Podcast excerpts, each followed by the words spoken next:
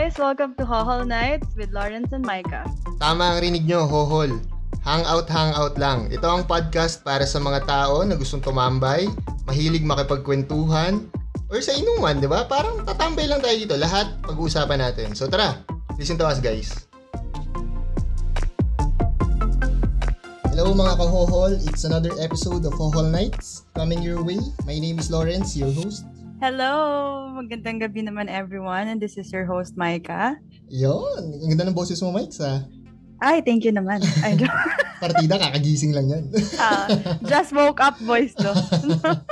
Uh, together with us uh, dito sa show natin is uh, my best friend, yan, Irvin Laureano. He's a financial advisor and uh, content creator as well.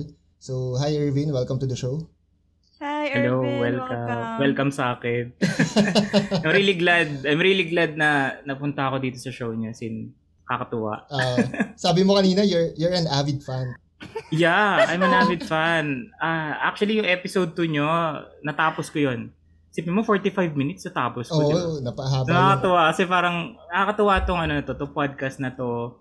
Ah, it's because alam mo yun, nag, nagtatrabaho ko last night and pinapakinggan ko yung podcast nyo. Tapos parang alam mo yun, may kasama ako sa sa kwarto na nag kasama kong kakwentuhan. Parang ganun. So, yun yung feel. That's why I'm really happy na nandito ako ngayon. Nakikipagkwentuhan sa inyo. Actually, masaya Uy, din kami. you. Masaya din kami na kasama ka Oo. namin ngayon. At least, uh, mas, ma- mas maganda yung dynamic natin ngayon, no? Na, okay, Tama, okay lang ba yung mics? tayo. Oh, two boys, one girl. Okay lang ba yun? Kayang-kaya yan. Ito naman, napapalibutan ako ng mga ano dito, eh, mga FAs. Ano ba naman? mga financial advisors. Fafa. Nakat- nakakatakot. Baka masilip yung ano. Anyway, kamusta, Mikes? Anong bago? Ito, okay naman. Um, medyo hindi pa hectic yung schedule kasi wala pa, hindi pa nag-start yung work ko, no? Pero any, gusto ko lang din i-welcome si Irvin, no? Irvin, thank you so much for guesting naman dito sa podcast. And yun talaga yung feel na gusto namin, yung mer- parang may kausap ka lang, parang may kasama ka kapag may ginagawa ka alone, ganyan. Yun talaga yung, yung parang um, naging reason namin ba't kami nag, nag-podcast ni Lawrence. Ayun. So, yeah. Ikaw, musta, Lawrence? Kamusta naman ang buhay-buhay? Parang kakausap lang natin, ah. Kaya nga eh. Hindi ko alam ba't may third episode pa tayo. Na joke lang. Kaya, buti nagka-third episode eh. Actually, due to public demand to, sabi kasi nung friend kong isa, sabi niya, kailan ko ulit mag-upload? Sabi niya, ang tagal naman. Next Friday pa. So, naisip namin ni Mikes na gumawa ng parang twice a week kami mag-upload. So, our avid Mm. listeners can binge listen to us, di ba? Kung natutuwa. Ayan. Wow, binge listen. Gusto ko yun ah. Oo, kaya kami nagdadalawang episode na ngayon. Ikaw, Irvin, kamusta ka? Okay naman. Actually, kaya ganito yung get up ko. Kasi kakatapos ko lang din mag-create ng content. And uh, it just, ano, alam mo yun, parang buti na lang din nakapag-create na ako ulit ng content. Kasi for the past few weeks, alam ni Lawrence ko yung, kung ano yung nangyari sa family namin. So, in relation to your first episode, COVID is real. It's Oo. real. God Yeah. damn it, COVID is real. As in, three of our family members tinamaan ng COVID. So, Oh my sobrang, God, alam mo yun, grabe, nakaka, ano, ang intense kasi, Mm-mm. kami lang nung mother ko, Maika yung ano, kami lang nung Mm. mother ko yung guma kumikilos dito sa bahay. Usually, Naku. parang five-man team kami. Tapos naging Mm-mm. dalawa lang. So, alam mo yung first time ko na-experience yung mapagod ng ganun. Tapos, Mm-mm. alam mo yung parang I was, I'm slowly getting left out dun sa social media world na gusto ko na mag-upload, Oo. gusto ma- mag-upload. Kaso nga lang, alam mo yun, ang dami kailangan asikasuhin. So, I'm really, really glad to be here. Alam mo yun, tsaka nakagawa ng content kanina. So, yun, Okay naman na yung family members mo. Okay na Yes. sila yun. Yes. Oh my God. all good na. Thank Kumbaga, God. ano na eh, marunong na magalit. Ayun. Okay na, yun na, yun na yun. marunong Paano na ma- magalit. That's the Para first time na, malaman ano, mo. na magaling Galit na yung na ulit. parents mo. Galit na ulit yan. Sumisigaw na. Oo, oh, galit na. Sin- Pinapagalitan ako ulit. Kwarto mo, ayusin mo yung, ano mo, kama mo. Oo. Ganun. Kunyari, mag, pag, Okay pina- na. pag may pinahanap sa'yo, Ervin, hanapin mo nga yung chinelas ko. Pag hindi mo makita, Oo. makikita mo. Ganon. Ganun na. Magaling na nga. Ganon. Okay na okay na yun. COVID-free na yun pag gano'n, no? Mm. pero if you don't mind me asking, no, ano ba kayo? Fully vaccinated kayo lahat sa bahay? Two of our family members, si ate at si mami, fully vaccinated na. Kaming Mm. tatlo, ako, yung si Isay, tsaka si yung father ko, isang dose pa lang. Mm, So, okay. At yun, least. ang, mm So, ang tinamaan kasi is yung father ko, tsaka yung dalawang kapatid. tat- dalawa sa kanila hindi pa fully vaccinated. Ito pala, yung father ko, nagpa-vaccine siya ng Pfizer. Mm, Tapos, siya actually, I'm not, I'm not saying the Pfizer is, ano, ah, is not a good vaccine, pero Oo. Siguro dahil sa old age din, father ko, hindi naman sobrang tanda, like 50, 60, 60 na yung father ko. Mm. Pero siya Matapang. talaga yung, nakita namin, hirap na hirap siya dun sa situation niya. So, kumbaga talaga nakakatakot din kasi hindi namin alam eh. Dahil nagkaroon din talaga ng mga days na, alam mo yun, yung parang hindi siya makahinga, alam mo, hindi siya Mm. makatayo. So, natakot din kami kasi di ba? Ano mangyari. May comorbidity ba yung. AirPods mo? Ah, ano yun? Sorry. May Ano comorbidity? ibig sabihin nun? Pre-existing na sakit? Wala naman. Yun nga eh. Ah, Mm. although diabetic siya. Ah, So, Ah, hindi ko alam yun. kung naka, naka, sa, naka ano rin yun, nakalala. Puta, hindi mo alam yung comorbidity. Joke lang. Magandang punchline yun. ah. for for the ano yun, for for for your listeners, 'di Oo, ba? kayo na. Mamaya, di alam di alam nung isa yung ano ba? Alisod. Alisod. Explain mo kasi, baka kasi ito naman si Lorenzo. Oo nga. Hindi. Ano naman? The anyway, oo, kapag medyo pag, dia- pag yun nga, diabetic ka and all, medyo hindi din siya maganda if, ano, no, kahit na vaccinated ka. Pero at least, hindi naman kayo umabot sa point na na-hospital. True, true. Yeah. Buti, yun ang, buti yun ang ano, yun ang pinaka ano doon, 'di ba? So, Mm. yeah, grabe no. Ako padami ng padami nakakausap ko ngayon na na nagkakaroon nga yung family members nila and all dati kasi parang naisip mo sa balita mo lang siya naririnig. Ngayon Mm. talagang sa mga family members mo, friends mo. Mm, tama. Ayun, so, Speaking, ingat, ingat, speaking ingat. of balita, Mikes, narinig mo na ba Mm. yung bagong balita? Actually, kahapon lumabas eh. Ang dami. ba? Ano ano doon? Di ba, last episode na, kumbaga, na, na- napasadahan natin yung mga political views natin. Mm. So ngayon, may dumagdag na candidate for ano for presidential election. So may napipisil ka na ba ngayon? Since may Sobrang dumagdag. happy ko eh. Sobrang happy ko lang. Da- dalawa kasi yun, no? Yung una, di ba, uh, I think after na- natin mag-record, si Pacquiao nag, ano siya, nag, Mm. nag-confirm siya nung candidacy niya. Tapos kanina lang, kahap kagabi pala, si Isko Moreno. Sobrang happy ko. Isko ka ba? Ma- maka-isko ka? Gusto ko, oo. Siya, siya, sa ngayon ha, talagang sobrang happy ako na nag-decide siya tumakbo. Tsaka kasi fan din ako, tsaka yung family ko ni Willie Ong. Kilala niyo ba si Mm. Willie Ong? Oh, interesting. Ah! interesting. 'Di ba? Kung kung may acid ka, kung acidic ka, panoorin mo yung mga video. Ikaw. Kumain ka daw ng ako. banana. Teka, teka, hanapin ko si Willie Ong.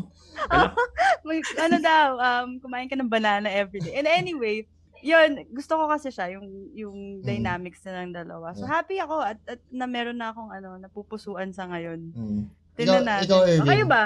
May napipisil ka na ba? ako, ako gusto ko talagang pisilin eh. Sino Puro ba? din ng todo. Sino? na, pero ano talaga, um, ever since na nakikita ko yung mga ginagawa niya nitong taong to, ever since nakita ko Mm. yung mga na, na ano niya na, kumbaga na-accomplish niya, tsaka yung, yung roots nitong tao na to, talagang ano eh, relatable eh, di ba? Maugat Ah, gusto ba? ko din si Isko. Isko din. Yun. Isko Moreno tayo. Meron Kay pa Yorme tayo. tayo. Yorme. Irvin, tayo tayong fans club. Okay ba? Okay lang. ikaw, ba, Lawrence? Ako, Mm-mm. ay, ano lang ah, for the benefit of our listeners, hindi namin pinopromote si Isko dito. Parang, uh, we, what we are trying to say is, uh, we are fed up uh, in this current government na talagang naghahanap ako, feeling ko si Mike and si Mm-mm. Irvin ng ng iba naman for the next six years, di ba? Kumbaga, tangina, ma- maiba naman yung gobyerno natin. I'm not saying na Mm. uh, this current government is not doing well dito sa pandemic. Pero hindi naman natin alam kung ano yung maganda at hindi. Sila yung nakakaalam and sila yung nagde-decide. Tayo sumusunod lang True, tayo. true. Ah, ako, Brad, feeling ko kasi, ano eh, may feeling ako na Isko uh, Ping Lacson is part of Mm. part of the election play. 'Di ba? Mhm. Kumbaga para ano, mahati yung boto natin. Ang ang sa akin lang gusto ko meron tayong united front for opposition na pwede nating iboto. Gusto ko to. Gusto ko tong sinabi ni Lauren. Mhm. Sobrang ganda. Kasi Honestly, mm, go ahead, yun Mike. din yung, sorry ah, yun din yung naisip ko kasi nga, um, hindi opposition si, no, yun medyo, ano nga ako, medyo sad ako nung nakikinig ako kanina nung, yung press release niya na yun na magtatakbo siya. Kasi hindi talaga siya opposition. Kumbaga, Mhm. hindi talaga niya binabanatan yung, yung government. Very playing safe siya. Na medyo sad for me. Kasi nga, ang gusto ko is yung one person talaga na mag-unite ng opposition Mm. and magsasabi na, hey, ito kami, dadalawa lang yung choice nyo. Mm. Fed up ka na ba? Ayaw mo na ba? Or gusto mo ng pagbabago? Kasi Mm. dami. Dapat nag-combine na lang yun. Sila Ping, sila Lenny, nag-usap-usap sila. And sila yung nag-nominate ng isang candidate nila na would unite yung mga voters nila, di ba? Mm. Ang nakakatakot kasi dyan, Mike's ano eh. Nakakatakot dyan, maulit-ulit eh. Kumbaga, Mm-mm, feeling ko, tama. ano, magaling yung political analyst ng ng current administration natin. Kasi from the past, admi- yung past election, Mm-mm. ganyan, ganyan yung ginawa nila eh. Di ba? Dinivide, divide, divide, eh, no? divided, parang Oo. divide and conquer yung ginagawa eh. So, nakakatakot na ako, gusto ko si Isko kasi nakita ko Mm-mm. yung development niya in terms of progressing yung Manila area. Pero yun nga, Mm-mm. nakakatakot kasi na baka umulit. Kaya we really have to be wise kung boboto tayo. Totoo. Mm. Ikaw, Irvin, ano Naalala bang mo ano? ba yung ano? Anong point Sorry. of view mo? Naalala nyo ba yung ginawa ni Duterte before? Speaking of, di ba, yung previews. Ang ginawa niya, grabe, no? Pinaglaruan niya yung feelings ng mga tao. I mean, I'm not saying na parang masama yung ginawa niya or what, but parang, I, Budol. what? Oo, di ba? Ah, Parang, tama. I actually admired yung marketing strategy nila. Mm-mm. Kasi, tatakbo ako, hindi ako tatakbo. Tatakbo ako, hindi ako tatakbo. Hanggang sa nung pinakahuli, tatakbo ko, at yun na, landslide. Ba? Mm. Yun yung nangyari. For for the benefit do, ng mga tao na nakikinig na to na ano ba yung pinag-uusapan, ano ba yung ano ba yung ibig sabihin ni Lawrence dun sa ginawa previously, di ba? Yes, And correct. and actually Lawrence, ang ganda nun ni-record natin. Alam mo bakit? Bakit? Kasi in the near future, kapag tama yung sinabi mo, masasabi natin sa lahat ng tao na I told ya. I Na-predict told ya that's namin what's gonna to. happen. That's what's tama. gonna happen, di ba? Whole night to. Whole night. Oh, whole night, let's go. Tama, tama. Di ba? So yun. Mm-mm. Totoo yun. Alam mo yung ginawa kasi nila parang tinest nila yung waters. Parang gusto ba ako ng tao? Hindi. Hindi ako tatakbo. Ang daming nagclamor. Gusto ka namin tumakbo. Okay, tatakbo ako. Maya-maya, hindi mo hindi ako tatakbo talaga eh. Mm. Gusto lang nilang makita yung, yung kung gaano ba sila kagusto ng tao. Yun yung ginagawa nila. And may feeling ako na yun din yung gagawin ng anak. Ako, aminado ako. ganun eh. Parang ganun lumalabas eh. Aminado ako na Oo. isa ako sa mga nabudol nung last Nako. election na talaga Pabudol ka eh. actually kinakampanya ko pa nga eh kasi I've been to Davao maganda talaga maganda Totoo. sobrang ganda tahimik malinis whatsoever ako convinced ako na baka kayang gawin sa buong Pilipinas and Mm. then sobrang dami nangyari ako ito point of view ko lang to parang mas dumami yung pamumulitika ngayon mas grabe Totoo. corruption. Kung kailan nagka-pandemic, no? Kung corruption pare grabe ngayon minsan nga nasa mukha mo na eh face shield pare Oo. nasa mukha mo na eh nakakainis dun eh. exactly. Diba? Gusto ko na itapon niyang face. Tayo lang sa mundo Guys, ang may sakit face sa shield. ulo. Oh Diba? my God. Isipin Hindi ah, teka lang ah. So sinabi ni, ni Lawrence na nabudol siya. Hindi kita masisisi kasi maganda naman talaga. Sabi I've never been to Davao but lahat na nakakausap ko, they always say na maganda talaga, very very clean, very disciplined yung mga tao. And to the point na nanalo pa yung current president natin ng like good governance something na binigay nung dating administration. Kasi friends sila eh. Mm. 'di ba? Kinampanya pa siya ni ni president, yung dati nating president, kinampaign pa niya sa Davao. Yung before yung president natin si Pinoy before, Mm. kinampaign niya pa yon kasi nga they're really good friends. So nakikita ko Mm. lang kung ik- 'di ba, kung ikaw mala- mafe-feel mo na wow, talagang hindi ang current yung before administration naman natin yung previous is ano 'di ba all about good governance Mm. hindi about corruption so nakikita mo na siya din hindi kasi bakit siya niya kinakampaign si si Pinoy if hindi Mm. if hindi yung ganun yung stand niya. Mm. So, hindi ko masisisi yung mga tao na, na, na nabudol. Siguro may times na talaga people change, you know, lalo na kapag nasa power ka na. Yeah.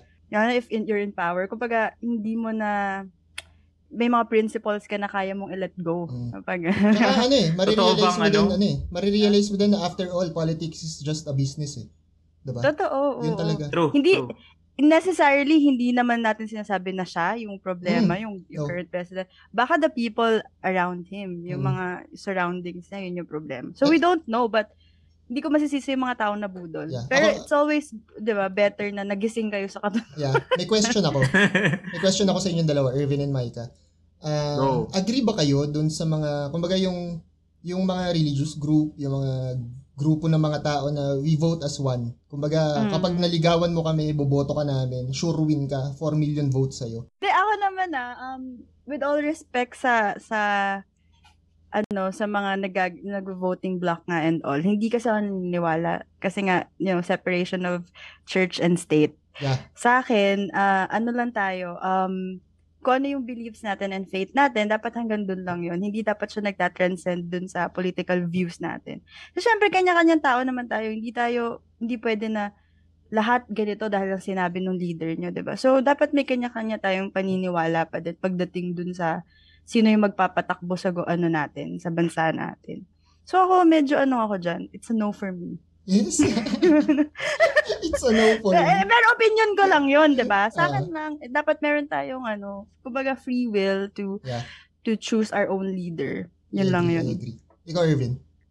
Sabi ko na nga ba eh, sooner Hmm. or later talagang lalabas din to sa akin. De, pero ano, you know what? Um, I actually agree with Micah. Sa totoo lang. Um, even though I'm part of that uh, religious group na Mm. sabi nga na, hey, we should vote as one. Siguro ano, just so everyone would know, usually ganun nga, ganun talaga yung nangyari. And it's true.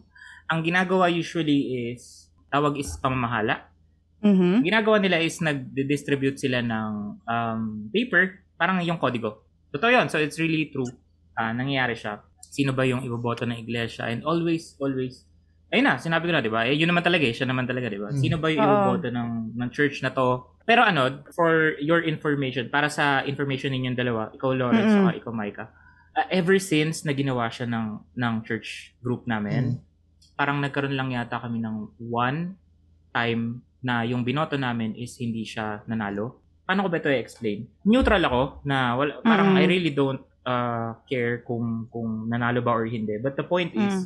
yung sabi ng history, yung mga yung mga binotong kandidato, yung mga binobotong kandidato usually ng religious group namin, laging sila yung nananalo. So, sa Oo, totoo, lang totoo. ako, natatakot ako. Bakit? Mm-mm. Kasi baka baka alam mo yun, yung iboto na naman is yun, 'di Hindi ba? naman okay. Oo. And Oo. 'di ba? 'Di ba? Doon ako Mm-mm. natatakot. And sana sana sana ang mapili talaga this time, no? Dude, dude, eto ah, ano ko to. Sana lang talaga din mapili talaga si Isko. Nandun ako, nandun ako. Kasi Mm-mm.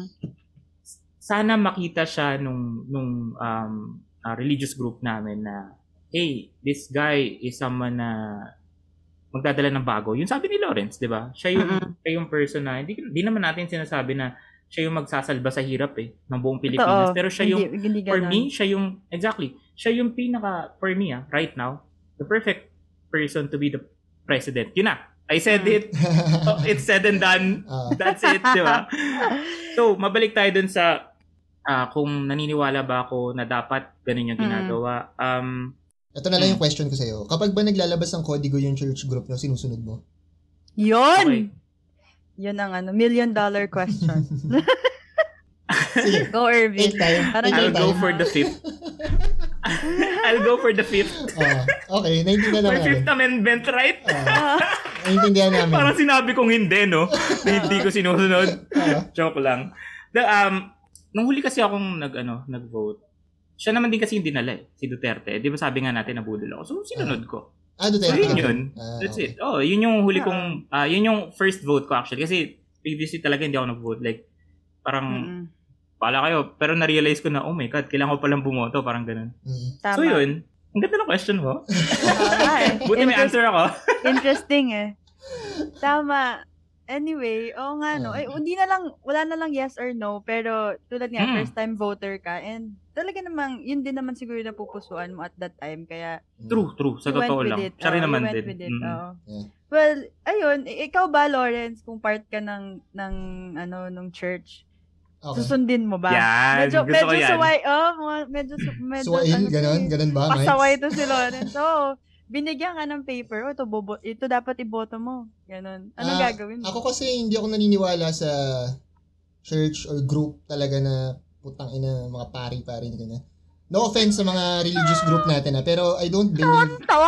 I don't believe sa mga re- religious group, sa mga kulto-kulto na ganyan, pero I believe in God. So kung ano yung sabihin, kung ano yung nafe-feel ko, kung ano yung sa tingin kong tama, yun yung ginagawa ko. I have my own morals, not dictated by any certain church group or any ano uh, religion na meron ako ngayon. Pero I'm a Catholic, pero hindi ako masyado nagpa-practice nun. Talagang, By birth. By Yeah. birth lang yan. Kasi Mm. imposed by our parents. Di ba? Yeah. Wala naman tayong magagawa ng kabataan natin. Yeah. Kung pwede lang tayo magbigay. Sana binigyan niya tayo ng choice, di ba? Hindi bigla na lang tayong nabaptize na. ano? Alam nyo, ang Diba? ganda ng topic na yan Ah. talaga as in Ay, kung- nako.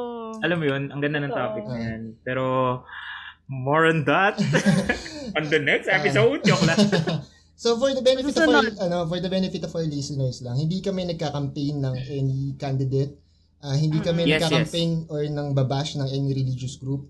Ah, this is just our point of view. Kami ni Irvin, ni Micah. Ito yung point of view namin. Mm-mm. And after Tama. all, we are all ah, entitled for our own opinion, di ba? Tama ba? Tama, Mhm. tama. Ah, kanya-kanyang opinion lang yan. So, don't take it seriously naman. May sarili naman kayong utak. Oo, tama. Kami, kami, ito lang yung sinasabi namin Oo. based on ano namin, paniniwala. Pero yeah, Tsaka ito yung, ito yung masyado, literal na usapan kapag tumatambay ka with your friends. Tama. Kumbaga, oo talaga. naman. Ah, Wala kang Hashtag hindi no ka- filter. Mm, no filter talaga. Kung hindi about politics, about adulting yung pinag-uusapan nyo ng mga tropa mo, eh, maghanap ka na ng bagong tropa. Business. Lagay mo yung business. Siyempre, that may Oo, business. hindi, oh, kasama ko yung business. Kung hindi ganyan, eh, magpanahon na. Maghanap-hanap ka na ng bagong kaibigan. Yeah.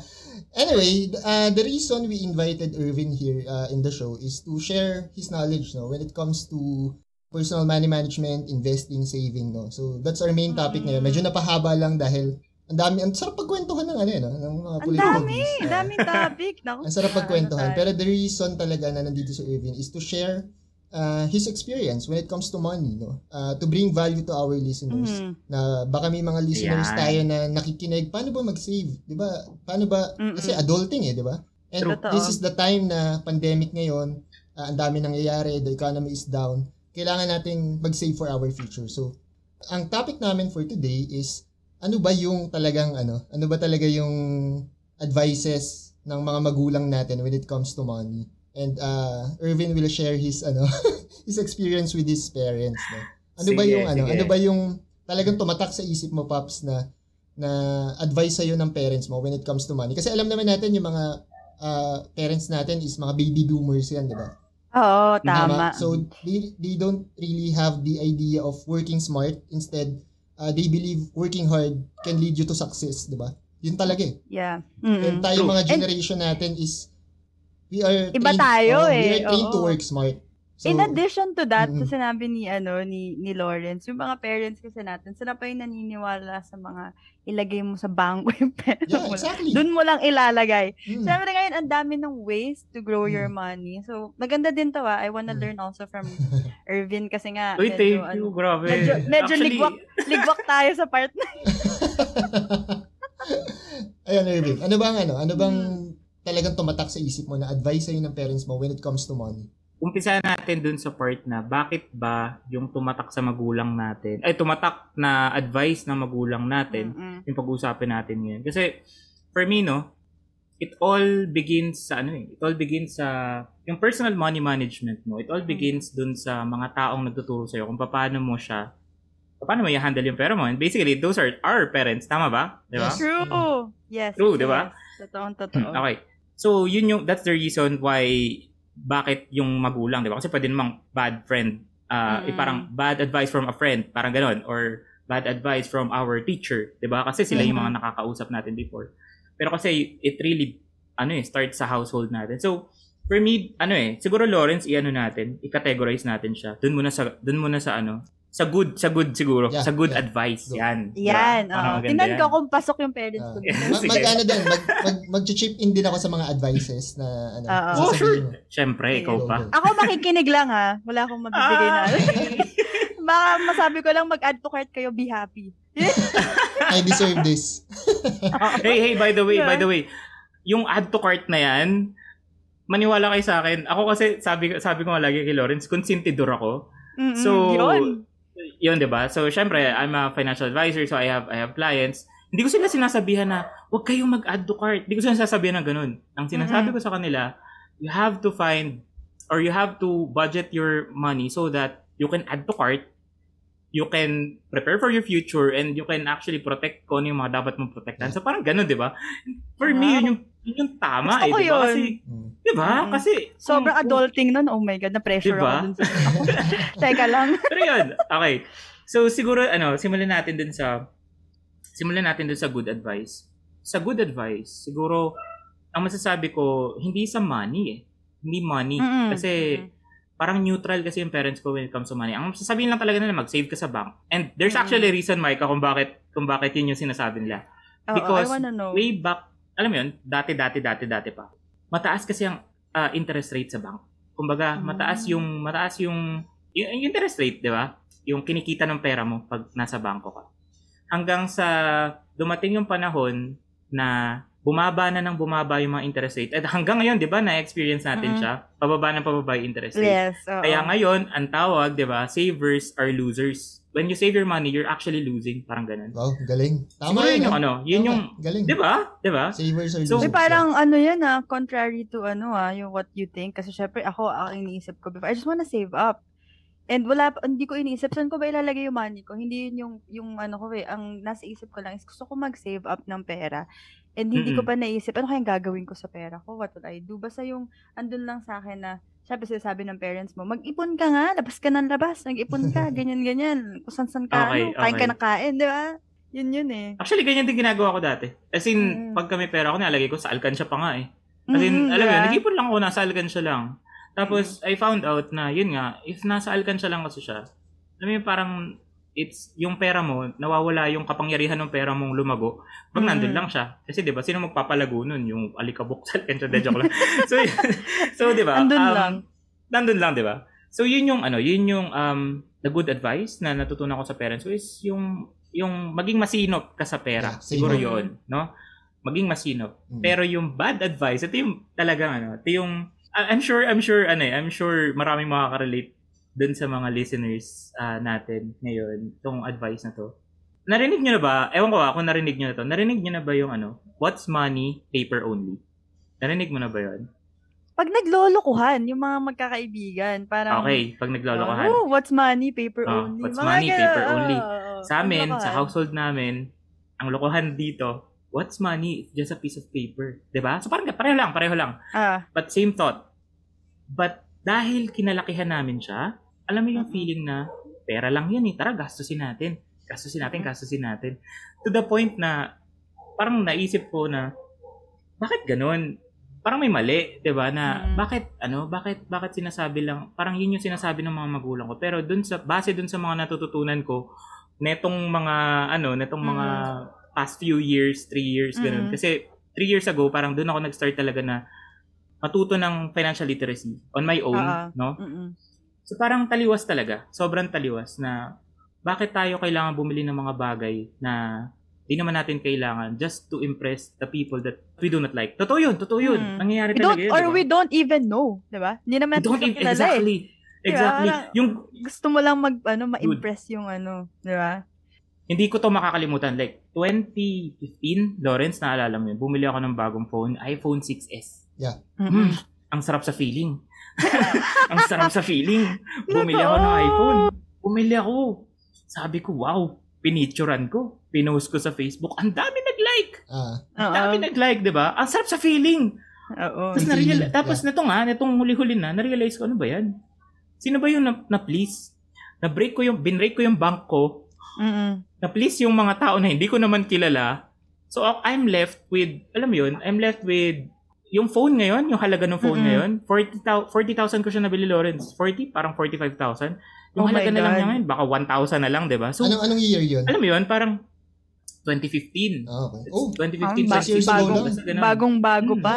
Yung ano. Bago talaga bago. nung paglabas ng iPhone 6S. Tuwan-tuwa ako yung yung pag pinindot mo ng maigi, yung may pa-pop up. Tuwan-tuwa ako nun. anyway, so yun. For me, yun yung ano eh, yun yung advice na yung yung what's money is just a piece of paper kahit na sabihin mong biruan lang. Pero Oo. kapag kasi tumatak siya sa subconscious mind natin siya, mahirap siyang ano eh, mahirap siyang baguhin unless magkaroon ka ng something na magre-rewire sa utak mo. So ano ba yung ginawa ko para ano? Ano yung ginawa ko para ma-rewire yung utak ko? Actually ano eh, may pinagdaanan ako adversity. So Mm. parang because of that adversity, nag-isip ako kung paano ba talaga magkaroon ng ano, mag, paano ba talaga ako kikita ng pera ng tama nang hindi ako nahihirapan sa trabaho ko. Because of that, nagbasa ako ng libro. Again, lagi ko to sinasabi sa mga vlogs ko. I, the first book that I read, and si, actually kay Lawrence ko to na ano, kay Lawrence ko to napaking, ah, na, kay Lawrence galing yung, Yung suggestion book, na basahin ko ah. to libro na to. Yes. It's the it's the book called Rich Dad Poor Dad. And dude, Oh, simula wow. nun talagang, alam mo yun, parang binun, na, nabasa mo na siya? No pa, pero ah dami ko narinig it. na it's really You good nga. Oo. if if you don't if you don't want to read it there's actually a an audio audiobook sa YouTube na pwede mo Ayun, panoorin oo. habang nag-work Para from mas home ka. okay yun, oo. Alam mo yung feeling na parang binunot yung lahat ng wires ko sa utak ko tapos pinalitan ng bago. As in, every time that Mm. I read that, ay, nung time na binabasa ko yung libro na yun, sorry na excite ako kaya ganito ko Oo, magsalita. go lang. Ano ka ba? Oh, sorry. Nung binabasa ko yung libro na yun, every day I wake up, feeling ko talagang I'm closer to becoming ano, becoming successful, becoming um, rich or achieving the dream that I want. Alam mo yun? Achieving Mm-mm. that dream na gusto Mm. ko. Parang, yun, simula talaga eh. Magsisimula ka talaga somewhere eh. Mm. And yun, um, I, I think for, for, for the listeners here who's listening, no? Yun yung pinaka the best na advice na mabibigay ko is to invest in yourself first bago Mm. kayo mag-invest sa kung saan-saan. Yeah. Exactly. Yun Oh, talaga.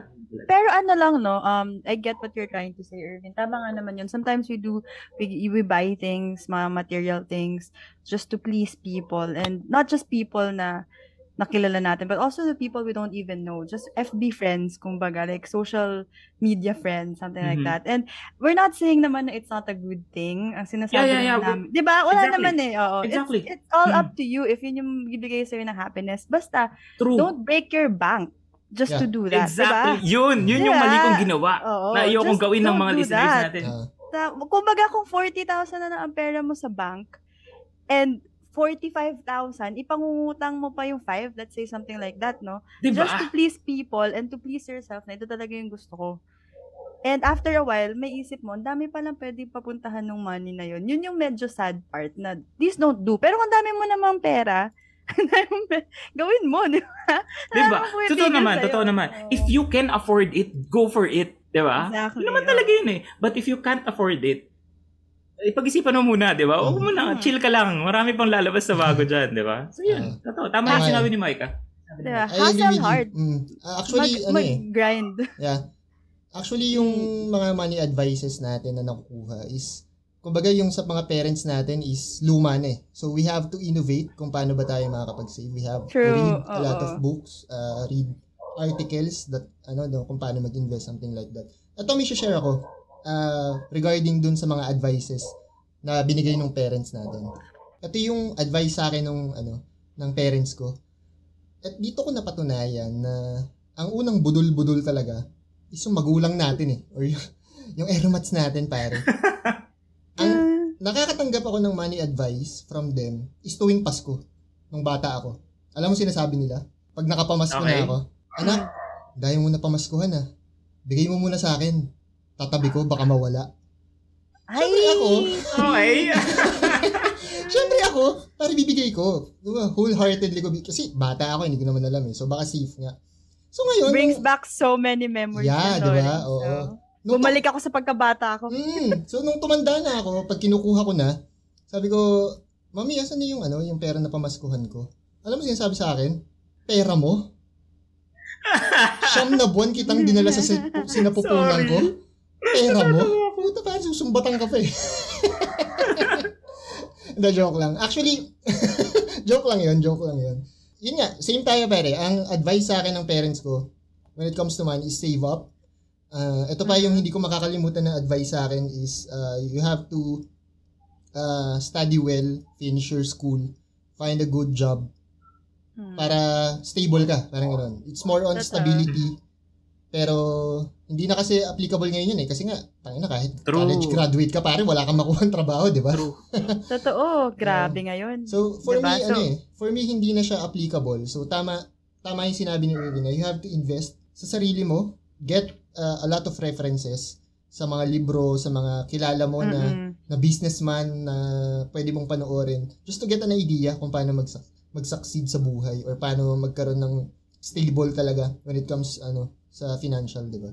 So, yun. Ikaw, Mike, ano bang advice? Totoo. Ako, ako very traditional din yung parents ko eh. Kaya ako, yung pag-iisip ko hanggang ngayon is very similar to them kasi nga, that's how they, uh, dun ganun ako pinalaki, di ba? Yun yung, yung values and principles na na-instill sa akin growing up, no?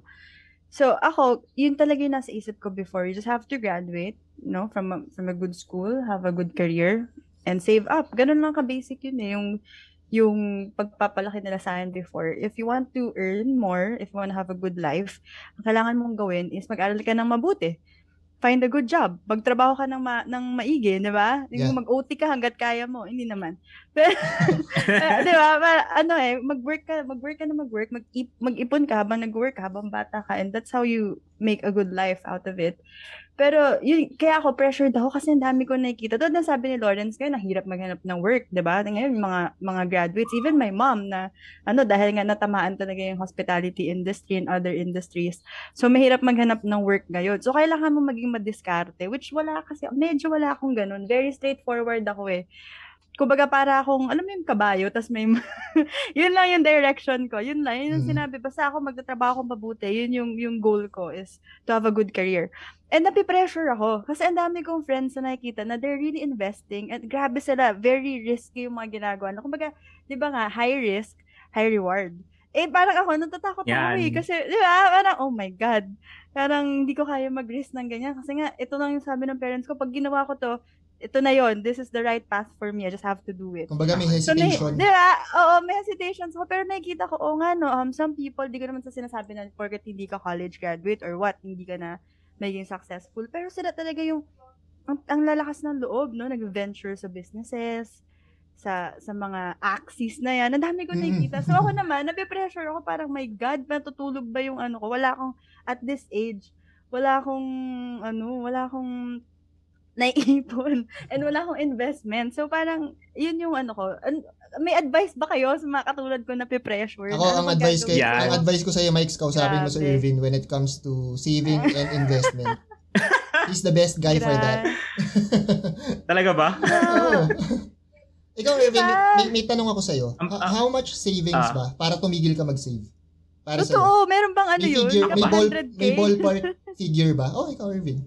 Okay. Ay, tatlo Actually, lang good dito eh. question yan, no? Good Mm. question. Actually, mer- kailangan din naman talaga natin mag-save. 'di ba? So, Mm. isa sa mga natutunan ko bilang isang financial advisor or financial coach, no? Um, kailangan rin talaga natin mag-save kasi bakit? Para saan? Para sa emergencies. Mm, mm, mm, Yung tinatawag na emergency fund, di ba? So, a good emergency fund savings is at least 3 to 6 months of your income. So, let's say, for example, kunyari lang, kunyari lang, um, Mm, you're, you have an income of 50,000 pesos per month, no? mhm, Three, three months noon, 150,000 hanggang 300,000. mhm. More than that, dapat na ilalagay mo na siya somewhere na nag-grow. Okay, somewhere na Oh, nag-grow. That is so nice. 'Di ba? So kumbaga Mm-mm, para may ano ka na, may nagkaroon ka tuloy ng idea na, uy, ito okay na pala tong savings ko. So I have I I just have to know kung saan ko dapat ilagay yung excess money ko. So parang excess Mm. money na siya, 'di ba? Yung excess money ko para nag-grow siya, hindi siya natutulog sa bangko. 'Di ba? For me, maganda yung sinabi ni Irvin kasi tulad ako, I don't know whe- where to start. Yun yung problema ko. Paano ba? Ano bang pag-iipon ng kailangan dito? Kaya, are we talking about millions? Grabe naman. Parang Mm-mm. ano, hanggang Mhm. 60 ako, mag-iipon ako. So, it's good to know, no, na parang, at kung ganitong age natin ngayon and gusto natin ng mag-ipon, we can start there. Mag-ipon ka nung worth 3 months or even 4 months of your salary. Mm. Pag nagawa mo na yun, then you proceed to the next step.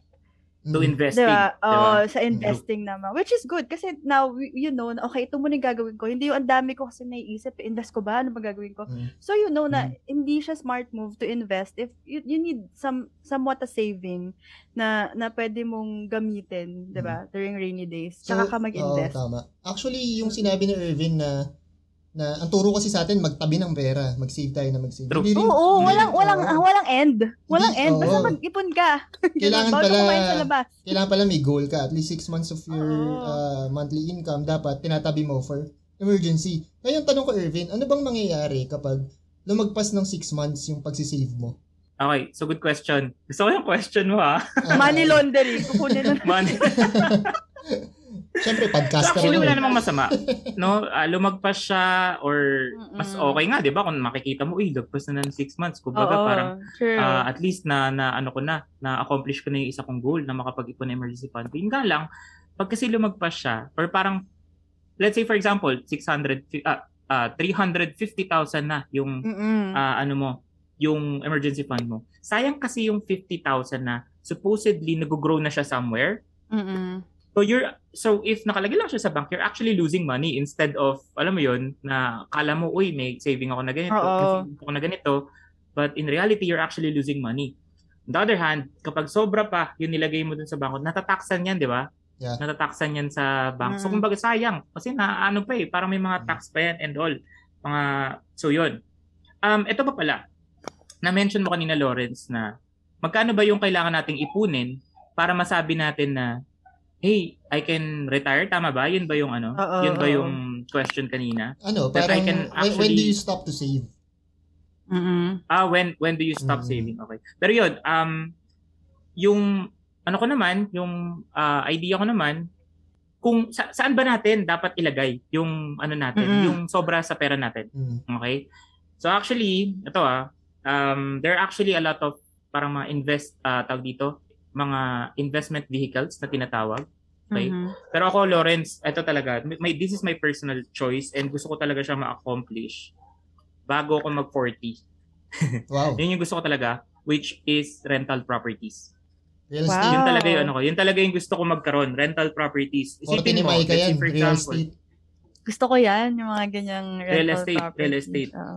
rental properties kasi, well, sabi nga dun sa dun sa um, audiobook na napakinggan ko. Mm-mm. And nakakatawa kasi pinapakinggan ko yung audiobook na yun habang naglalakad-lakad ako sa loob ng BF Resort. Mm. Kala mo talaga eh, no? Hindi, syempre, So, para yung- ma-pump up ka. Oo. 'Di ba? 'Di ba? So, sabi doon, the reason why you want to invest in rental properties is because it's hitting three birds with one stone. Mhm. Ano yun? Ano yung three birds na yun? Number one, una mong hinihit is meron kang passive income. So, m- just make sure na yung rental property na ah, kinuha mo, it gives you positive positive cash flow, meaning may passive income ka. Mhm. Okay? So, meron kang positive cash flow. Meron kang ah slowly, dahil nga may nagre-rent dun sa property mo, slowly nababawasan yung loan mo. Kasi syempre, ilo-loan mo yun eh, di ba? Oo. So ano yan, medyo technical ano yung loan pagdating sa loan. Pero yun, nababawasan yung niloloan mo. Pangatlo, tumataas yung value ng bahay. So you're hitting three birds with one stone. Imagine, di ba? Parang you invest in in a property, it gives you cash flow, uh, it appreciates, yung yung loan na pwede mong i-loan the next time, mas malaki na. Yeah. Di ba? so Ako, nag, oo. nagkakaroon, nagsa-snowball effect siya. So yun, sobrang that's ano, the- sorry, sobrang agree ako doon sa sinabi ni Irvin. Gusto ko lang talagang sabihin. Kasi nga now I'm doing part-time na ano no, uh, real estate. So nakikita ko talaga, a lot of people namin nagsasabi, ano ngayon, pandemic, so walang pera yung mga tao. Pero magugulat ka, a lot of people are actually investing in property, especially yung mga nasa beachfront, Mm. yung mga Oh. bahay bakasyonan. Ang daming bumibili because na doon na na nakita na pag nagka-pandemic, you can't go anywhere. Yeah. So doon na na-realize na iba talaga yung comfortable yung house mo, yung yung ano mo, yung pwede kang magstay doon for a long time if may mangyari ulit na ganito, 'di ba? So, doon ko na nung nakikipag-usap nga ako, doon ko na realize, hindi pa patay yung ano ngayon, yung real estate ngayon. Walang no, walang pera yung mga tao eh. But no, yung mga tao may pera, hindi lang nila alam saan nila in, in- i-invest. Hanggang dun sa nakita na nila na, uy, may pandemic, gusto ko invest sa real estate. Kasi ito nga pa rin gusto ko din itanong, no? Ano naman yung ma-advise nyo sa mga people na medyo scared to lose the money? Kasi like what you said, Kaya meron akong 300k na naipon. So, I know for a fact na yung 300k na hindi ko yun babawasan kasi para yun sa emergencies ko. Right? So, if I go beyond that, meron akong malaking pera, natatakot akong i-invest. Paano yun? Di ba parang, syempre, ang dami mong, like what you said, ang daming mga vehicles, ang dami mong, ang daming pwedeng gawin, ways to invest your money. And madaming tao na kasing age natin na natatakot, hindi nila alam saan nila i-invest yung, yung money. Kasi, to be honest, ang dami din naman talagang scam ngayon, ah. True. Di ba? So, syempre, medyo takot ka din ilab, pinaghirapan mo yun eh. Di ba? So, for, for the risk kasi, uh, every investment naman is risky eh. Kahit saving is Mm-mm. very risky. Ano bang Mm-mm. risk natin pag nagsisave tayo ng pera sa bangko? The risk of losing the power of your money due to inflation. That's number one risk. nababawasan yung pera mo due to taxes ng bangko. That's another risk. Wait, Lawrence, baka Go. lang the listeners, they don't know ha. What's inflation? Like, why would you lose your money to to inflation? Yeah, ah, inflation is ano eh, ang ibig sabihin ng inflation is pagbaba ng value ng pera or pagtaas ng Mm, bilihin, something like that, no? So let's say for Mm, example, yung 1,000 mo dati pag pumunta ka ng grocery, madami ka na mabibili. Dami nun. ka mabibili. Yeah, ngayon yung 1,000 mo, isang supot na lang. So that's inflation, no? Toilet na lang. Toilet na. Toilet paper. yeah, so that's inflation. So another risk yun Ah. when you save. So when it, when it comes to investing, ganun din, you have risk. So investing kasi it's not ano eh, hindi naman always na pataas yan. So minsan bumababa, minsan tumataas. Sabi nga din ni Mike's kanina, high risk, high reward. So the more na mas Mm. mataas yung risk na ini-investan mo, mas mataas yung reward na makukuha mo. Let's say for example, Mm-mm. stock market. Ako, I'm, a- I'm an avid fan of uh, stock market. I'm an Mhm. investor and also a trader at the same time. No? So, I started investing around 2018. So, Uh-huh. nung 2018, kaya, kakaupo lang ni President, ni Digong. The stocks are mataas. Mataas siya ngayon, no? Ah, then pandemic came. Mataas siya noon, nag-pandemic, bumaba. Bigyan ko kayo ng context para maintindihan nyo. Si Jollibee, ang stock niya dati, stock price niya is 200 pesos. Mahal 280, ni parang ganun yata. Jollibee. 250, basta 280. Yeah. mabot ng 300. Yeah. Nung nag-pandemic, bumaba yun ng 90 pesos. Oh my so, God. so you see the the losses. Deep talaga. Deep oo. talaga. So, 200 pesos yung nawala dun sa ano. Mm-mm. 'di ba? So ngayon, nung nag-pandemic, bumaba, nung medyo umu-okay na, na, the vaccines are coming in, Mm-mm. lumalabas na yung mga tao ulit, kumakain na ulit ng Jollibee. Yung stock ni Jollibee from 90 pesos, nasa 180 to 200 pesos na ngayon nag-range. So, so imagine Mhm. the reward that you will get kung nag-invest ka nung 90 pesos, 200 na ngayon, Mm-mm. 100 pesos per But here's share the thing. yung makukuha mo. Sorry, sorry. But here's the thing. How would people catch the 90 pesos? Yeah. Yun diba? nga! You know Yun when yung magandang question, no, di ba? ba? Oo. Yung boyfriend ko, he did the same thing. No? Nung, nung yung, yung mga Ayala, yung, yung Jollibee nung mura pa. But, ako kasi, I didn't know about it. Gusto ko din. Gusto ko, mura naman. Pero Hmm. how, hindi ako, wala akong alam about it. So, I Okay. was, wasn't able to to um take that that opportunity na mag-invest kasi nga well, I don't have any idea. Nalaman ko lang Mm. kasi boyfriend ko yung baba ng Jollibee. So anong ano nun? Oo, okay. 'Di ba? Parang Oh, ano ibig yun? sabihin? Go- Di ba? Ano, ano so, yun? Here's the Diba? tip, Micah. Here's the What, tip. what no? should I do? Yan. Actually, investing in stock market is really dapat ano, eh, goal-oriented ka. Ano bang goal mo Mm-mm, when, when you invest in the stock market? So kung ikaw investor ka, ang goal mo naman is long term, let's say for example, 10 Mm. to 20 years mo siya kukunin. You buy every dip. You'll never catch the Mm. bottom. Hindi mo Yun naman lang. hindi mo naman Exactly. makukuha yun eh. Mm. Every time na Mhm. bumababa, regardless bumaba, tumaas, you buy, you invest. That's the secret when it comes to investing in stock market. Kasi you'll never catch the bottom. Oo. Promise. Kahit ako nagtitrade ako, I'll never catch the bottom. Oo, Talagang, di ba? Kasi it's not consistent eh. It always changes. So parang talagang swertihan. Hindi man siguro swertihan, pero it's up to you. Paano mo Yeah. yan, yung, kumbaga, kaya dapat ano, mo. you have the investor mindset na ginagawa. Mm-mm. Bigyan kitang perfect example. Warren Buffett. Parang Oh, one of the richest man in the world, di ba? Pero kailan ba siya Mm. yumaman? Matanda na, di ba?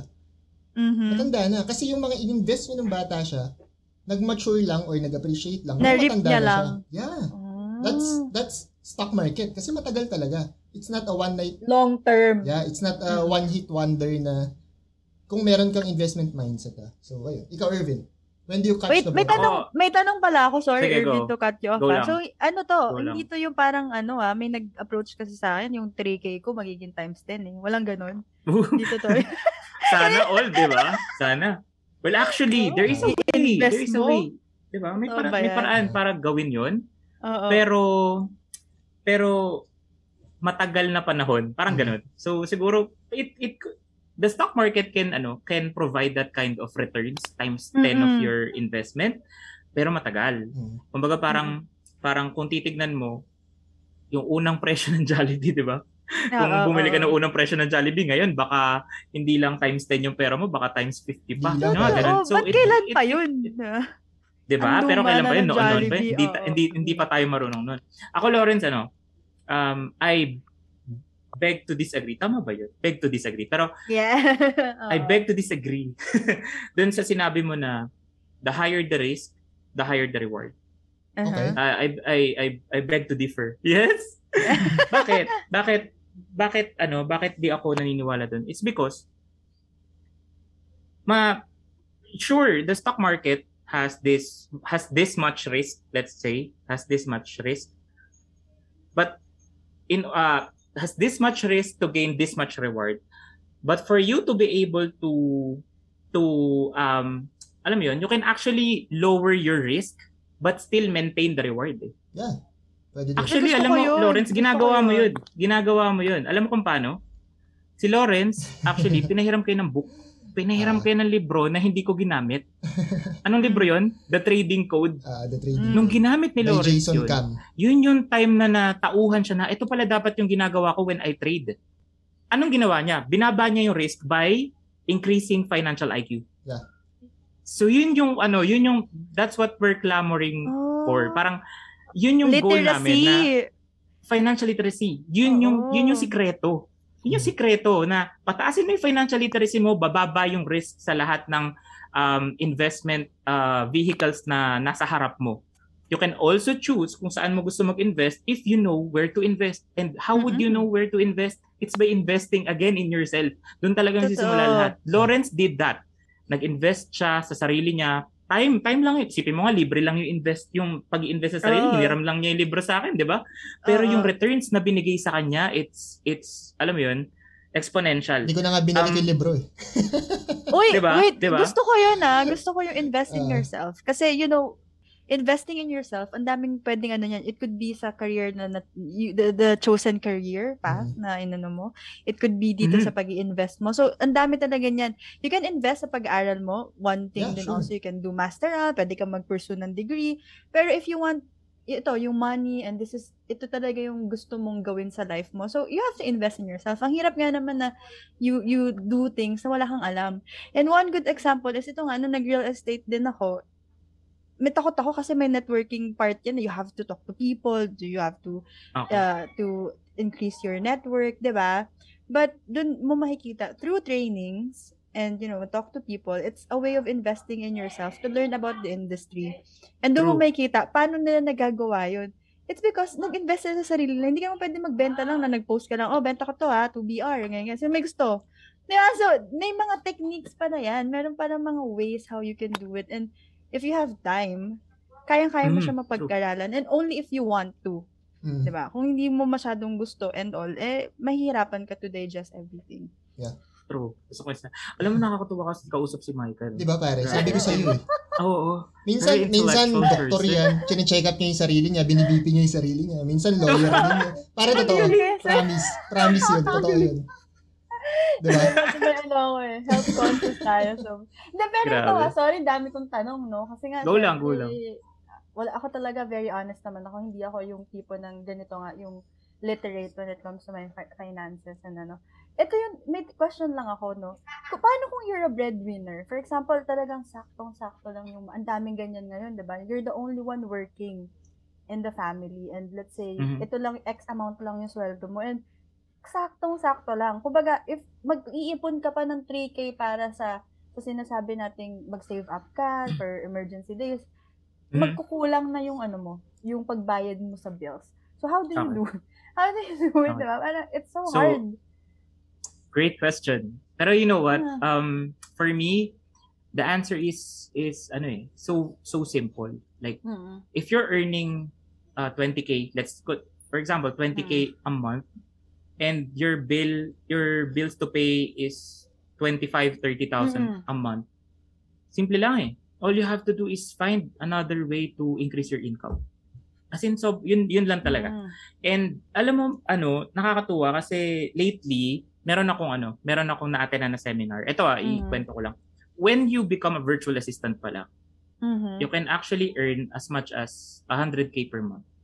Yes. And for most people, for most Filipino, earning 100k per month can really, ano eh, tawag dito, mababago ng buhay mo nun. Di ba? Middle class buhay ka nun. Oo, talagang Exactly. comfortable life.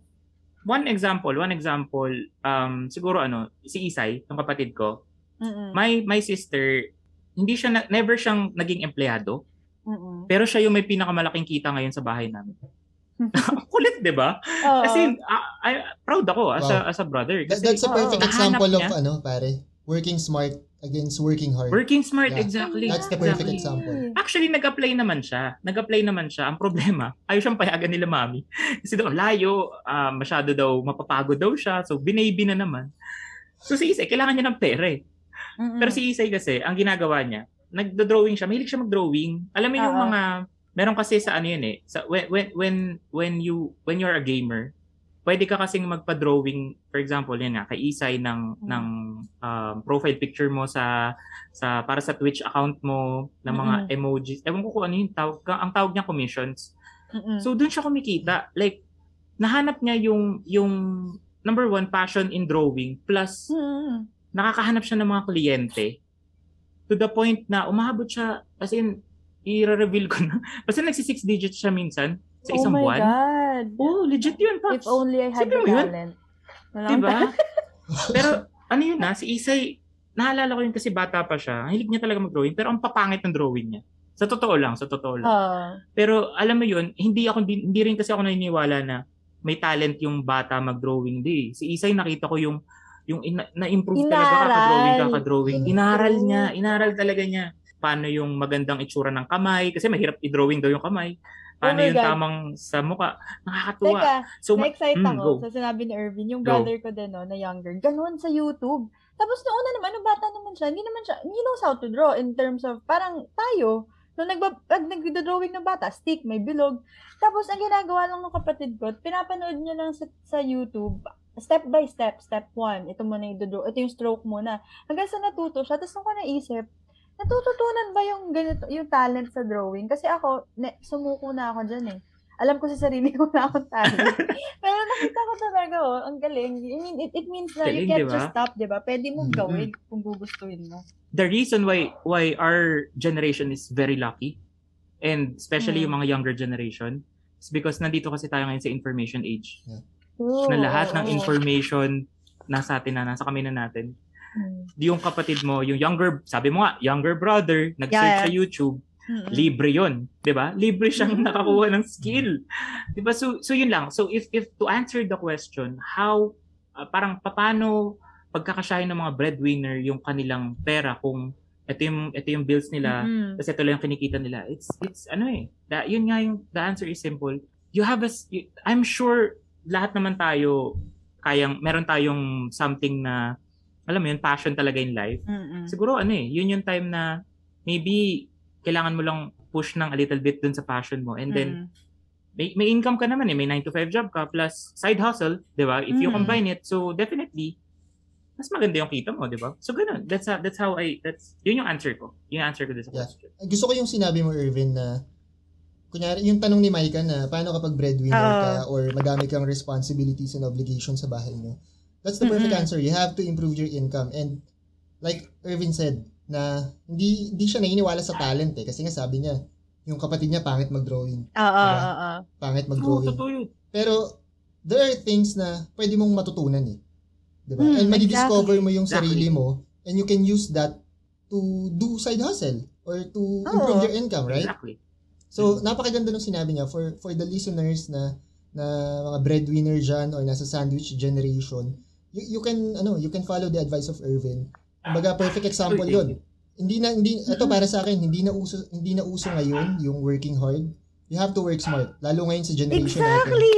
Because- you, you can work, talagang mag-OT ka, gani, ano, mag-work ka hanggang gabi sa Yeah. isang trabaho mo, but it's not worth it. And yun nga na pag-usapan natin, di ba, pag nag, nag-gather tayo, Lawrence, no? Yung pagpa-part-time, kaya ako masaya-masaya ako na merong work from home eh. And sana dumating yung time na maging forward thinkers na tayo na parang hindi na lang pwede na nasa office ka lang lagi. Sana magkaroon ng something like that, yung pwede kang three times a day nasa bahay ka. So you can do side hustle. Bakit sa ibang bansa pwede, di ba? Na you can always Yeah. have part-time jobs. But dito hindi. Ang dami Three to four jobs. Ah, Exactly. Eh ako, gusto gusto ko mag part-time as VA kasi nga like what you mentioned, VA, you can work part-time 2 to 4 hours and earn 30k. yeah. Di ba? Ganun ko kanina. Mm. Ganun Exactly. ka na eh. And if nasa ba, and you can't do that if you always have to go to work. Yeah. Kasi pupunta ka, pagod ka na, pagpunta mo pa lang sa office, papuntang BGC, dalawang oras na eh. Mm. Di ba? So, sana magkaroon ng something like that para hindi lang tayo ma-confine dun sa ito na yung kailangan mong gawin. Eh, Mhm. kulang nga eh. Di ba? Tsaka ano, ito ito pa Work yung smart ano, talaga. ito pa yung malungkot ngayon. Mal- hindi ko alam kung malungkot o masaya. The, the competition is very very tight sa ating generation. True. Hindi na ano eh, hindi na patalinuhan yung laban, pagalingan na. Hindi How na. you how you treat technical. people, how you treat people, Oo. kung paano ka nagtatrabaho. Grabe. And yun, para sa akin ang ganda ng advice na yun for for the listeners na medyo nahihirapan Mhm. how to improve their income. So, I think the, the show, the episode is one hour na so we have to wrap it up. Ay, wow, legit. Umabot One tayo hour one na hour. siya. Grabe. Grabe. Baka maboy na pala yun. Ganda ng kwentuhan. Baka maboy parang, ano, parang diretso ano. na natin. Uy, hindi, na pero ang dami kong, ano, ang dami kong natutunan na, and for free, ah, nakinig Yeah. lang, yung mga Di listeners, ba? makinig lang kayo sa podcast. Yeah. So, libre lang, madami kayong matututunan. And Irvin, you can always come back dito sa show. Invite ka ulit Oh, namin, thank Pops. you, thank you. Invite ka ulit namin Thank you. for for Wait, other ang episodes. dami ko pang gusto itanong kay Irvin. Next time naman. Meron akong gusto itanong sa inyo. Cryptocurrency naman. Pero susunod Okay. na yon. Susunod na Okay, episode sige. na. Okay? Pag-usapan natin yan. Ah, siguro for the listeners, let's have a final question. You have question ba, Mike? Since uh, sabi mo madami kang question. Eh. Yeah, final question Yun for na Irvin. talaga. Yun ang final. Kasi pag inas ko pa yung gusto ko, nako, another one hour pa yan. Susunod na episode. Okay, okay. Gawin natin yan. Ako din, madami okay? akong question kay Irvin, pero next Ah. episode na lang. Pero Irvin, ikaw, uh, for all the listeners uh, we have right now, ano ba yung masasuggest mo sa kanila? How to how to save, how to invest, where to start? Kumbaga, ano ba yung Ah. ma-advise mo sa kanila? Ito, ito. Actually, ito, currently, na-experience to ng girlfriend ko. Lexi, Hmm. if you're listening, na-experience mo to. It actually all starts with adversity. Mm-mm. I, I don't know if if na experience si Maika, sabi niya 10 ah 2 hours siya, 10 10 10, 10 hours tuloy. 2 hours siya nagko-commute to BGC. Yes. Mm-mm. Papunta pa lang 'yun. Papunta Diba? pa lang. Mm-mm. Magtatrabaho ka pa. Mahirap yung work. Ako, Maika, I've also experienced that. Mm-mm. Minsan GY shift pa ako. Tatrabaho ako sa coffee shop pa. Pagod Mm-mm. ako. Uuwi pa ako. Gutom. Lahat.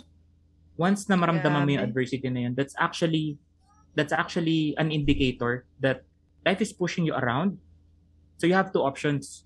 You either choose to fight back or you just let life push you around. So para sa Mhm. akin, fight back. Fight back kasi dun yung dun yung ah, pagkatapos yung mag-fight back nandun yung freedom. 'Di ba? Nandun yung nandun yung yung yung maalwan na buhay. 'Di ba Mhm. sumay ka ngayon? Tama? Nasa bahay lang. Work from home ka, 'di ba? Work Tama from ba? Home. still- Pero, 'Di ba?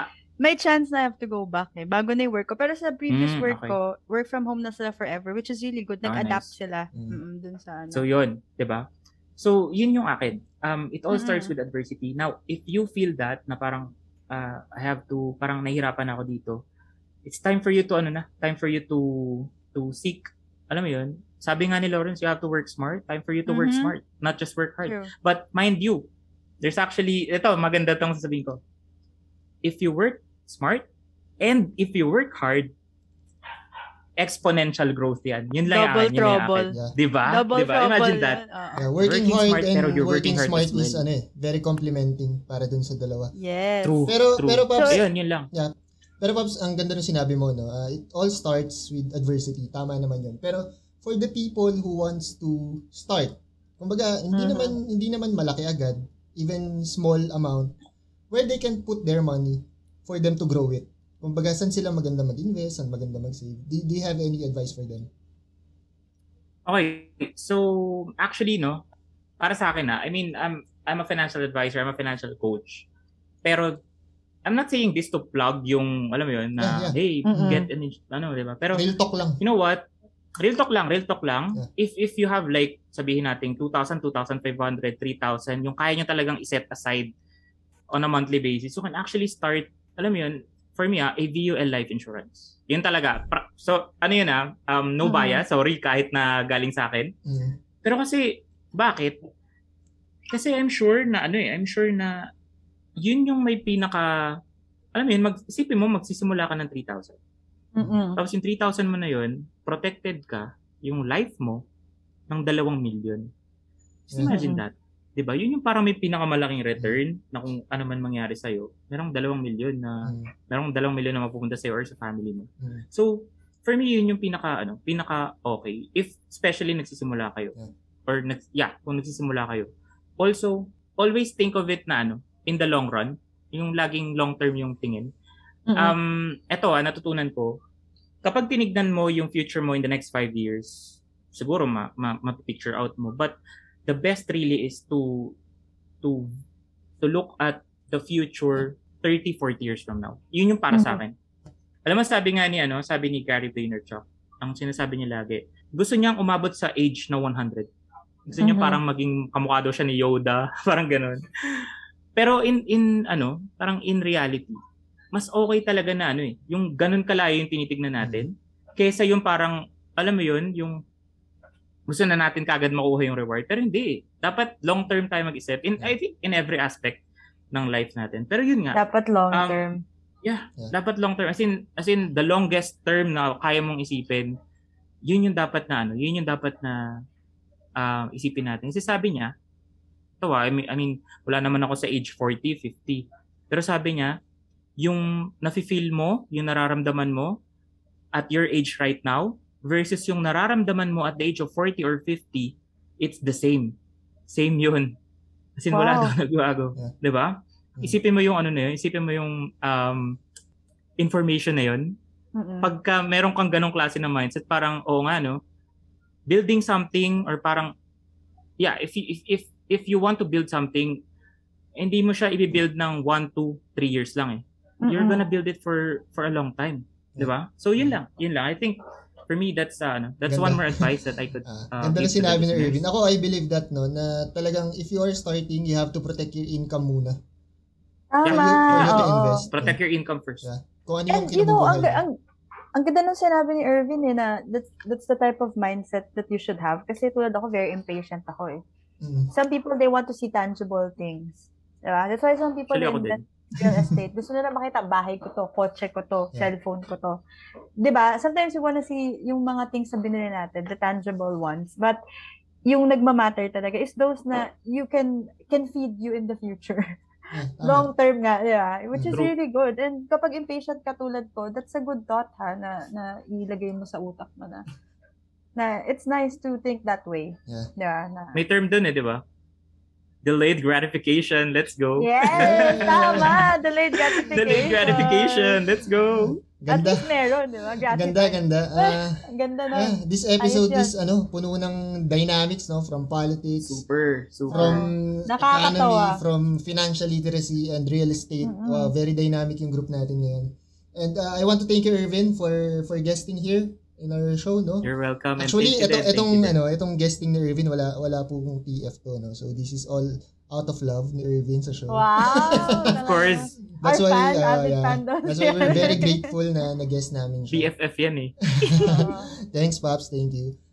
Ikaw, Brad, meron ka bang ah, gustong i-plug or gustong ah, gustong sabihin sa mga listeners Mm-mm. natin na para makita nila kung nasan ka, saan ka namin mahanap? Okay, ah ayun, sige. Ah actually, you can search me sa YouTube. Yes, may YouTube channel ako, Irvin Yes. Laureano. Dati, nag-upload ako ng mga food videos, vlog, nag, nag-vlog kasi ako before. But right now, um, I'm doing yung mga more on sa financial, ano na, Mm-mm. financial literacy videos. So, you, yan, yeah. You can search me, Irvin Laureano.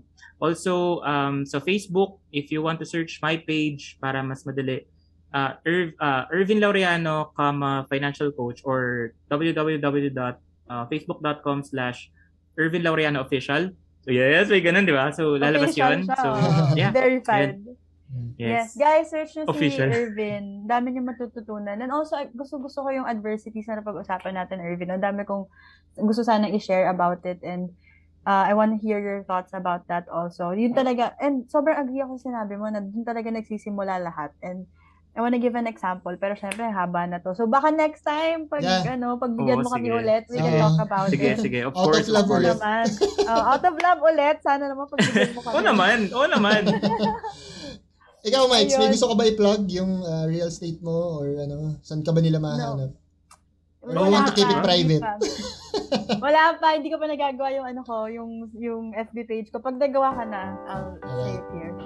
Ha? Pero anyway, thank you, thank you Irvin for your time. Thank you for guesting and Thank you rin. Ayun. Super, super. dami Thanks, ko Pops. natutunan. Nice, Ah, nice. ako din, ako din. Good to know, good to know.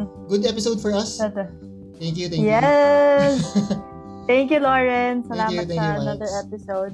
Alright, so I think we have to wrap it up. So, Tama, after 3 hours, joke. Tagal, no? Tagal! Yeah. Uh, thanks for listening, guys. Uh, once again, this is Lawrence, your host. I'm Micah. And this is... Hohol na! Oh, nice. Let's go. Bye, guys. Thank you. Thank you, everyone. Bye-bye. Bye-bye. Thank you, thank you.